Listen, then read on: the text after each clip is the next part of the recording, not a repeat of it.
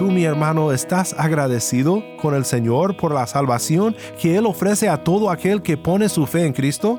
Esto debe demostrarse en tu manera de vivir. Debemos de reconocer que la responsabilidad del corazón redimido es la gratitud y una vida que muestra esta gratitud en el servicio, en fidelidad a nuestro Dios, en cumplir lo que Dios demanda de nosotros como su pueblo.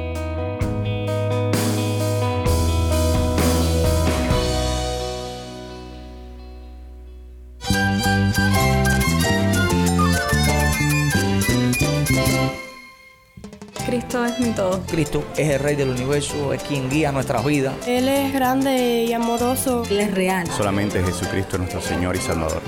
Es mi guía quien me fortalece. En Cristo Jesús hay esperanza, hay paz. Y nuestro Dios es un Dios de rescate.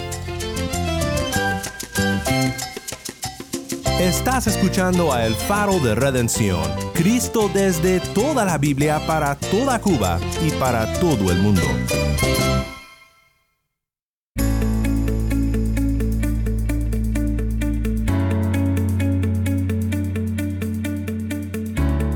Hola, soy el pastor Daniel Warren. Gracias por acompañarme aquí en El Faro. Esta semana nos preparamos para la Pascua con una serie titulada Del abismo a la vida, tratando con la historia de Jonás. Es mi oración que al estudiar esta increíble historia en esta semana, veas cómo la luz de Cristo brilla en ella, aún desde las oscuras profundidades de la panza de un pez. Hoy pensaremos un poco en cómo responder al pensamiento que dice que historias como estas son tan increíbles que comprueban que la Biblia es tan solo un cuento de hadas. Y también profundizaremos en la oración de Jonás, una oración de arrepentimiento, una oración que reconoce tres cosas que el corazón redimido necesita reconocer. Te recuerdo que me puedes escribir al correo electrónico ministerio arroba el faro de Nuevamente nuestro correo electrónico es ministerio arroba el Cuéntame sobre tus planes para celebrar la Pascua, para celebrar la resurrección de nuestro Redentor Jesús. Me encantaría oír de ti.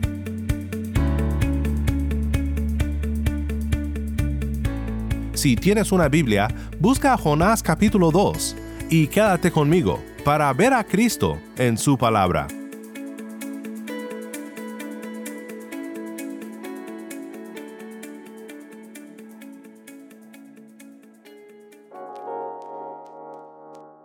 El texto que estudiamos ayer, Jonás capítulo 1, realmente en el hebreo termina donde el capítulo 2 comienza con Jonás 1.17 y el Señor dispuso un gran pez que se tragara a Jonás, y Jonás estuvo en el vientre del pez tres días y tres noches. La historia de Jonás en el gran pez es una de las historias más conocidas de toda la Biblia, probablemente por ser tan increíble. ¿A qué niño no le gusta oírla? La historia de un gran pez que se traga a un hombre, y aún más impresionante, un hombre que sobrevive por tres días en la panza de un pez. Como dije ayer, hay personas que creen que Jonás murió en el pez, o que se ahogó en el mar, pero luego regresó a la vida. Y aunque puedo apreciar la opinión, estoy más convencido de que Jonás no murió, sino que su vida fue preservada dentro del pez. Es una historia tan increíble que tal vez la escuchas y dices, mira, es por eso que no puedo creer en la Biblia. Está llena de pura ficción, contradice la ciencia. Son cuentos para niños, pero no para personas realmente inteligentes. Algunos, para responder a este sentimiento, han intentado analizar la posibilidad de sobrevivir en una ballena, o han aceptado historias de marineros de nuestra era que sobrevivieron dentro de una ballena, y la mayoría de estas historias han resultado ser falsas. Pero yo no voy a hacer eso. Yo te diré que como creyente en Cristo, cuya resurrección de la muerte celebro este próximo domingo, no tengo ningún problema con la historia porque yo creo que el Dios que hizo el mar y la tierra, como Jonás dice justo antes de ser lanzado al mar, es el Dios que preservó la vida de Jonás. La ciencia que tal vez te previene de aceptar esta historia es su ciencia. Funciona porque Dios ha ordenado al universo. Pero el Dios que creó el universo y sus leyes naturales está por encima de ellos. Los creyentes en Cristo Jesús servimos a un Dios que resucita a los muertos, que hace parar el sol en los cielos y que susurra su soberano plan aún a animales marinos. El Señor dispuso un gran pez que se tragara a Jonás. Stephen Hawking, el famoso cosmólogo y físico teórico que falleció en el 2018, dijo una vez que la religión es un cuento de hadas para personas que tienen miedo de la oscuridad. El profesor John Lennox de Oxford, matemático irlandés y filósofo cristiano, dijo que el ateísmo es un cuento de hadas para personas que tienen miedo de la luz yo te invito a que consideres cómo la luz de Cristo brilla aún en el oscuro vientre de un pez, donde el profeta rebelde por lo menos empieza a reconocer su error y clama por salvación al Dios que rescata a los suyos de las profundidades.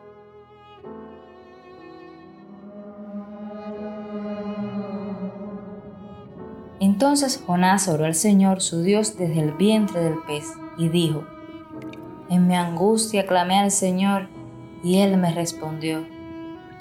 Desde el seno del Seol pedí auxilio y tú escuchaste mi voz. Pues me habías echado a lo profundo, en el corazón de los mares, y la corriente me envolvió. Todas tus encrespadas olas y tus ondas pasaron sobre mí. Entonces dije, he sido expulsado delante de tus ojos, sin embargo volveré a mirar hacia tu santo templo me rodearon las aguas hasta el alma, el gran abismo me envolvió, las algas se enredaron en mi cabeza, descendí hasta las raíces de los montes, la tierra con sus cerrojos me ponía cerco para siempre, pero tú sacaste de la fosa de mi vida, oh Señor, Dios mío. Cuando en mí desfallecía mi alma, del Señor me acordé, y mi oración llegó hasta ti hasta tu santo templo.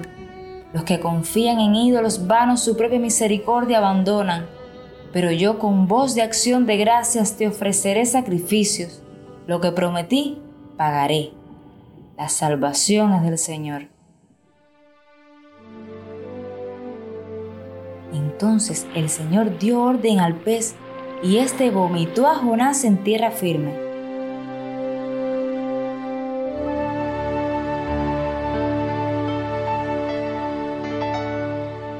Gracias, Tai. Esto fue Jonás 2, 1 al 10.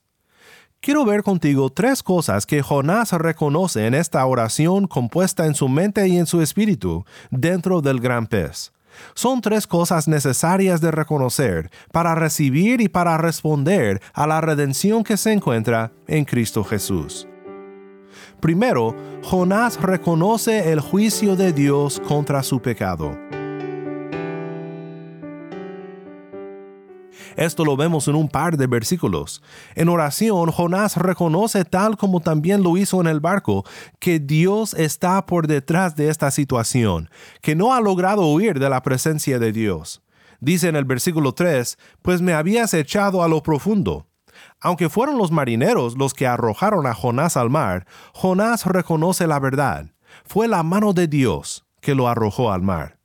Y en el versículo 5, Jonás dice, He sido expulsado de delante de tus ojos. Al descender a las profundidades, Jonás sentía la condenación. Este abismo de aguas era para él nada menos que condenación, una representación física de la condenación que experimenta el corazón rebelde que no acude a Dios por su misericordia. Me rodearon las aguas hasta el alma, el gran abismo me envolvió, las algas se enredaron en mi cabeza. Jonás reconocía que esta condenación, que esta sentencia era la mano de Dios en juicio contra él, contra su pecado. Muchas personas notan que Jonás no habla mucho de su pecado en esta oración, y algunos opinan que esta oración es pura religiosidad, que no es verdadero arrepentimiento. Pero aunque Jonás obviamente tiene mucho que aprender aún, como aprenderemos en esta historia, es mi opinión que esta oración nace de un corazón arrepentido, por lo que veremos a continuación. Primero, vimos que Jonás reconoce el juicio de Dios contra su pecado. Y segundo, Jonás reconoce la esperanza que hay para pecadores. Mira lo que dice el versículo 4. Entonces dije, he sido expulsado de delante de tus ojos. Sin embargo, volveré a mirar hacia tu santo pueblo.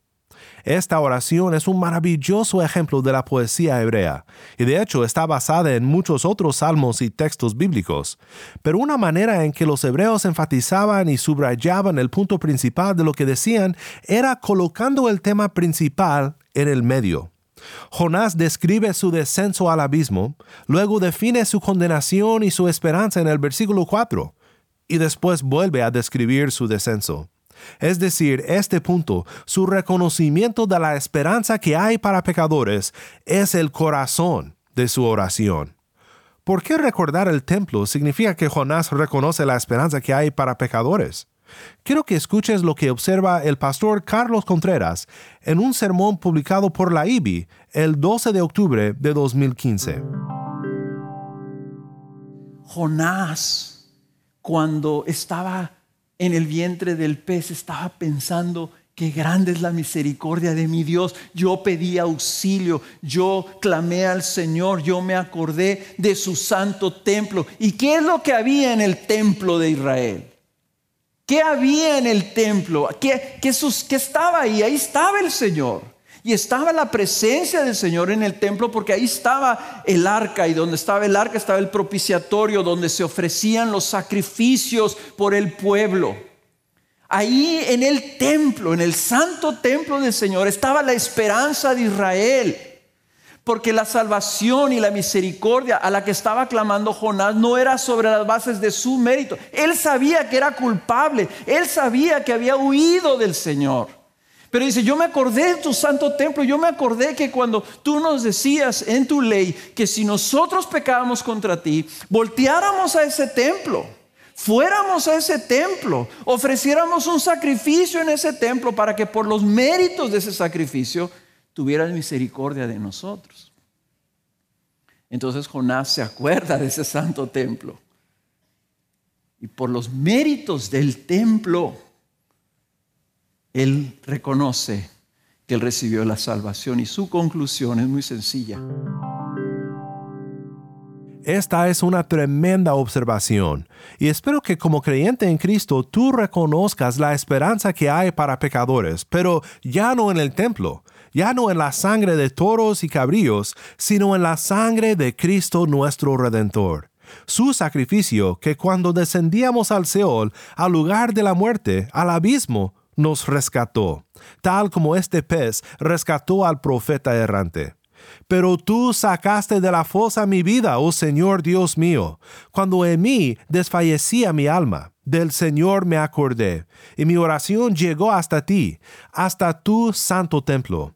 Los que confían en ídolos vanos, su propia misericordia abandonan. No hay salvación en otro nombre más que en el nombre de nuestro Señor Jesucristo. Entonces Jonás reconoce el juicio de Dios contra su pecado. Jonás reconoce la esperanza que hay para pecadores. Y tercero, Jonás reconoce la responsabilidad del corazón redimido. La responsabilidad del corazón redimido es la gratitud y el servicio al Señor. Pero yo con voz de acción de gracias te ofreceré sacrificios. Lo que prometí pagaré. La salvación es del Señor. Tú, mi hermano, estás agradecido con el Señor por la salvación que Él ofrece a todo aquel que pone su fe en Cristo? Esto debe demostrarse en tu manera de vivir. No merecemos la salvación y como ya vimos, Jonás reconoció esto. Pero también debemos de reconocer que la responsabilidad del corazón redimido es la gratitud y una vida que muestra esta gratitud en el servicio, en fidelidad a nuestro Dios, en cumplir lo que Dios demanda de nosotros como su pueblo. Jonás aún no había sido cautivado por completo por la gracia y la misericordia de Dios. Tenía mucho que aprender, tenía mucho que cambiar todavía, pero aquí cautivo en la panza del gran pez, medita en lo que debe hacer en gratitud por su redención. Solo podemos pedirle a Dios que nuestros corazones sean más fáciles de convencer que este de Jonás, y que no tengamos que pasar por dolor y angustia para reconocer lo que hemos recibido de Dios, y cómo debemos de responder con nuestras vidas. Pues después de tres días en las profundidades del mar, el profeta regresa a la tierra de los vivientes. Entonces el Señor dio orden al pez, y éste vomitó a Jonás en tierra firme. Pero la historia no termina allí, porque enseguida veremos que el Dios de milagros, el Dios que dirige las olas y a todos los peces con su voz, también puede cambiar el duro corazón de Nínive y rescatar a los menos esperados para que vivan en su presencia. Para terminar, quiero compartir contigo lo que dice Colin Smith en una Biblia de estudio. Dice, Jonás clamó cuando había perdido todas las esperanzas. Su vida parecía haber terminado. Pero muchas veces esta es la manera como el Señor trata con sus hijos. Ese momento desalentador cuando levantamos las manos al aire y decimos, mi vida ya terminó. Ese momento es cuando Dios realmente puede obrar en nosotros. A través de la Biblia vemos la verdad de que la vida no viene al evitar la muerte, sino por la muerte. Viene no a pesar de la debilidad, sino en la debilidad. El consuelo viene no al eliminar toda aflicción, sino por la aflicción. Smith continúa y dice, el supremo ejemplo de esto es Jesús mismo, quien fue crucificado en debilidad, pero que vive por el poder de Dios. Esta lección de ganar la vida cuando morimos a nosotros mismos es lo que Jonás comienza a comprender aquí en el capítulo 2, mientras se sienta miserablemente en el vientre de un pez, habiendo salvado a otros al sacrificarse él mismo.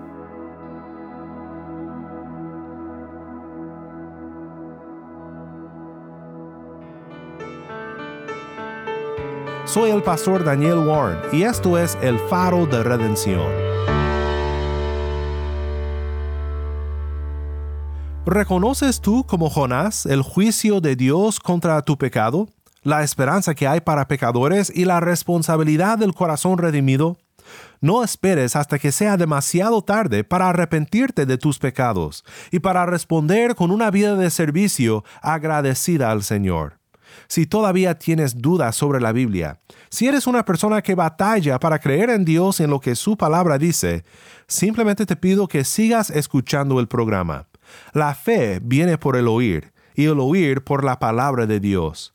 Aquí en el faro oímos la palabra de Dios, estudiamos la Biblia, siempre con un enfoque en Cristo y en la redención que se encuentra solo en Él yo quiero que tú recibas este gran privilegio de vivir por la fe en la presencia de Dios, perdonado, amado y aceptado por Dios, no por quien eres en ti mismo, sino por quien es Cristo y por quien eres en Él.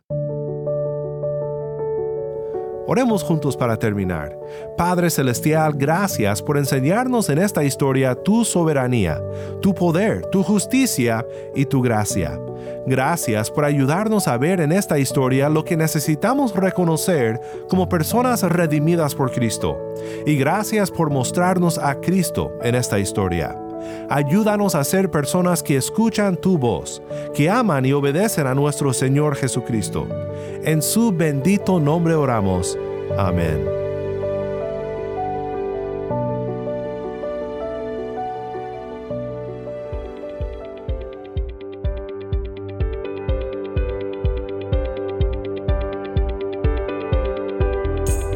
Faro de Redención como programa radial fue ideado para Cuba, pero ha crecido a un nivel global y si estás en sintonía fuera de Cuba, te agradezco por pasar estos tiempos con nosotros estudiando temas que nos fortalecen en nuestra fe y en nuestro caminar cristiano.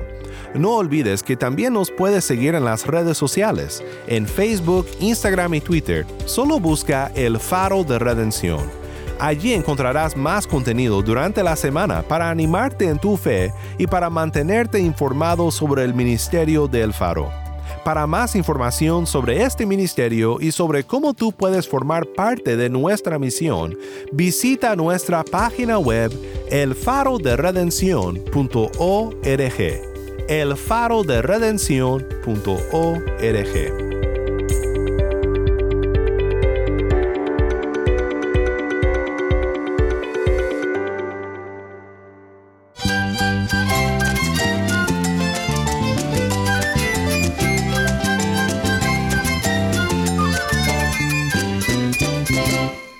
Soy el pastor Daniel Warren Te invito a que me acompañes mañana en esta serie Del abismo a la vida.